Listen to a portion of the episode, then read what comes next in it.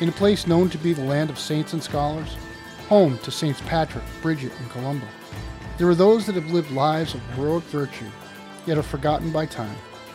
These are the stories of Ireland's forgotten treasures, told by Father Gabriel Burke. Hi, everybody. This is Father Gabriel Burke here in curate in Blarney Parish in the south of Ireland. And over the last few podcasts, we've been looking at hidden treasures, those people who were going to be canonized or their canonization has stalled or whatever reason. And we went through a whole list of people in Ireland. And then we went through Irish immigrants in the United States of America, either people who had emigrated from Ireland to the States or children of immigrants. But there are other hid- hidden treasures in Ireland. Many people are well aware of Knock, and has been designated by the Holy Father as an international uh, center for an international pilgrimage center for the Eucharist and the Blessed Virgin Mary. But it's not the only shrine we have in Ireland. We have many shrines. Practically in every parish in the land, you have what they call a holy well. And this would be a spring or a well that is dedicated to a saint. Even in my own parish here in Blarney, we have a holy well in um, a place called Killeens, which during the time of persecution, a priest was coming from one part of Cork to here to say Mass. The scout had come down from Whitechurch to tell him that the British soldiers were there, ready to arrest him. And he said, So I'll say Mass here. And the boy said to him, But you've no water. And immediately out of the ground came a spring of water. And today, that place is called All Saints Well, and it's still visited. I suppose the oldest known shrine we have in Ireland is in County Wexford, and it's called Our Lady's Island. And it's been a shrine since the seventh century. Now, just to put it into context, um, Wexford itself, the town itself was founded by Vikings. And the name Wexford comes with Waysford, which is about a ford in the in the river. And from 800 AD to the time of the Norman invasion in 1169 AD, the Vikings ruled Wexford town. Outside of Wexford, you had a mix mixture of Gaelic and Vikings. And the River Slaney is the most important river there in Wexford, and it goes down into the um, Irish Sea. When the Vikings started to, to invade in the 8th century, because it was on the coast, you've got to remember that the Vikings, the Scandinavians, had kingdoms all over England and Ireland and Wales and the Isle of Man and ourselves here. So they started invading there. You know, it was it was lots of monasteries. Monasteries were easy picking because, of course, they don't have any armies and they have beautiful uh, materials, both for the chalices and for the mass vestments. And so they stole these. But then they be, themselves became Christians, and then they began to build churches. And each of those churches was very close knit. And then when the Normans came, of course, they what people forget are, is that the Normans and the Vikings are actually the same blood. Normandy in France is the land of the Norsemen, and the Norsemen is another name for the Vikings. So the Vikings did a deal with the French king that they would take what is now the province of Normandy and they would leave him alone. And so he gave them that, and that's where the name Normandy comes from. It's the land of the Norsemen, the land of the Vikings. And so they came then in 1169. What had happened was Ferns, which is the ecclesiastical capital of Wexford, it was also very important because at that time it had an archbishop rather than a bishop. And it was the center for the King of Leinster. And, you know, people say to you, oh, the Normans invaded in Ireland. They did, but at the request of the King of Leinster. He was having a bit of bother, and he asked the Normans to come in from Britain, and they did. And the first of all, they landed in Wexford and moved their way up. So that's the history of Wexford in a nutshell, up until the Normans. The history of Our Lady's Island, which is in County Wexford, is that there was early pre-Christian sites there that had become Christian, and they had, you can see on the island, there is a stone, a slab that goes sideways, and that's known as the Druids' altar. Then, in early Christian times, there is some people that say that St. Patrick came through County Wexford, but it's a bit too south. County Wicklow is probably more likely from coming from Britain at the time. But then Saint Abban, who's a nephew of Saint Ibar, who's one of the pre-patrician saints, he set up a monastery there in the sixth century. And even then, there was devotion to Our Lady, and people used to come to the island. So the Christian faith was strong in Wexford. And already in the 600 ADs, there was a shrine to Our Lady on the island. So that when the Normans landed, they had come to a place that was strong in the faith, that had plenty of places of worship, and that became the center for the Norman invasion. And we can see that in the large number of parishes in Wexford that have Norman burials. When the Normans invaded in the 12th century, of course, being the victor, they confiscated land. And they took the land. And they also brought in new buildings. You know, Irish churches up until about the 8th or 9th century were usually built of wood. And then from about the 8th, 9th century onwards, they begin to build them by stone. But they're a particular design. Whereas the Normans bring with them the Gothic des- design, what you see in the north of France and all over England and in ruins in Ireland. So a number of large estates came into the possession of Emilio di Lamporte, and he built uh, a feudal stronghold in 1195. It was his son Rudolf who built the, there's a tower on Our Lady's Island and that was built by the son Rudolf as a fort.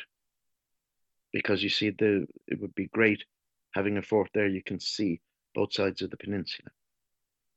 Then Rudolf gave the land of Our Lady's Island to the Canons Regular of St. Augustine, and they built up an excellent shrine, and you can still see to this day the ruins of their church. Rudolf himself went to fight in the Crusades. Then we see the again the early pilgrimages that came along. There's lots of historical things found by archaeologists on Our Lady's Island going way back. And then Pope Martinus V granted them indulgences.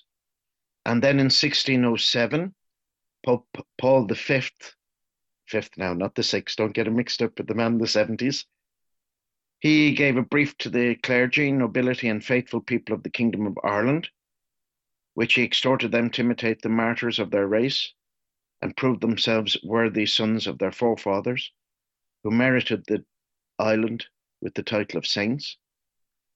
And he granted indulgences to various towns and cities where there was a sodality of the Annunciation.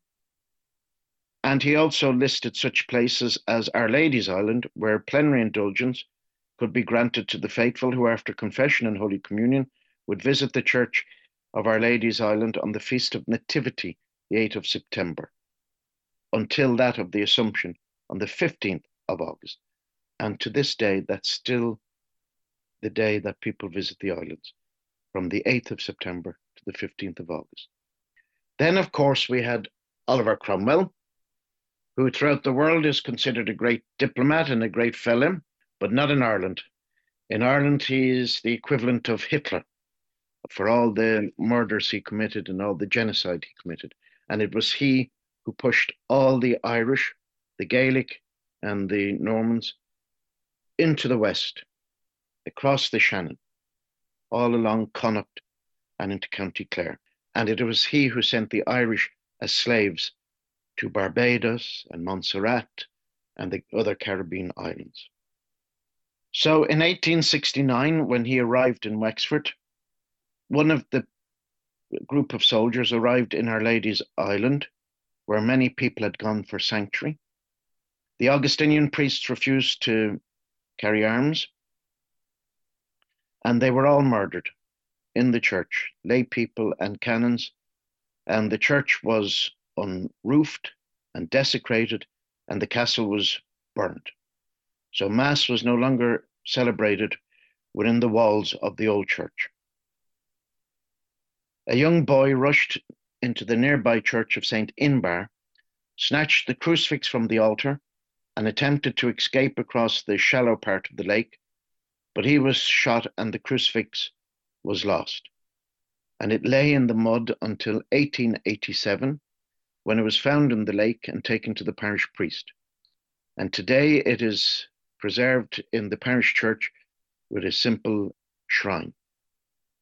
20 years after Cromwell's massacre, the pilgrims came once again to Our Lady's Island. But they had to contend with the penal laws, those laws that were brought up by both the Dublin government and the Westminster government to prevent the Catholics from living their faith. Pope Benedict the 14th suppressed some of the Irish local pilgrimages because of reported abuses, but he specifically exempt Lough Derg, which we'll talk about ne- uh, next time, and Our Lady's Island.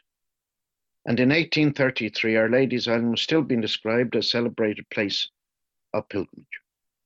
In June 1867, the Redemptorist Fathers conducted a mission in the parish, and on the last Sunday of the parish, Dr. Furlong, the Bishop of Ferns, presided at the huge procession of the Blessed Sacrament around the island. And at High Mass in the new church, the island was dedicated once again to the Blessed Virgin Mary.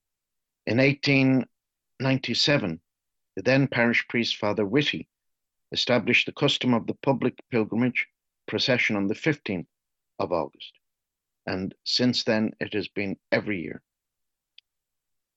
What you do when you get to the island is before you go onto the island itself, which is more of a peninsula rather than an island, you go to the parish church. And there you say the beginning of the rosary. You kiss your cross and you say your creed, your Our Father, Hail Mary, and glory be. And then from there you walk down to the island itself and you say the decades as you go around the whole island. And there are certain points around the island where you stop and pray. Up until the 20th century, penitents were sent to do it on their knees, or they were to walk in the water around the island. And the time of pilgrimage, you can go any time of the year, but the special time of pilgrimage is as was laid down by Paul V um, the the 15th of August to the 8th of September. And that fits in with Lough Derg because Lough Derg finishes its pilgrimage season just as Our Lady's Island. And in the past, people would have walked all the way from County Donegal down to Wexford to have done the pilgrimage there. So it's our oldest Marian shrine in the country. Um, and it's one that still has people going to it today. You won't find any large shrine like you will in Lourdes or in Knock or in Fatima. What you'll find are ancient ruins, ruins of the original church or the Augustinian church. You might find some of St. Alban's church. You'll find the ruins of the tower that the Normans built But what it shows is the long, long devotion the Irish have with Our Lady. And in the Gaelic language, we don't say Our Lady. We don't even refer to Our Lady as Queen, which would be in Gaelic Banreen.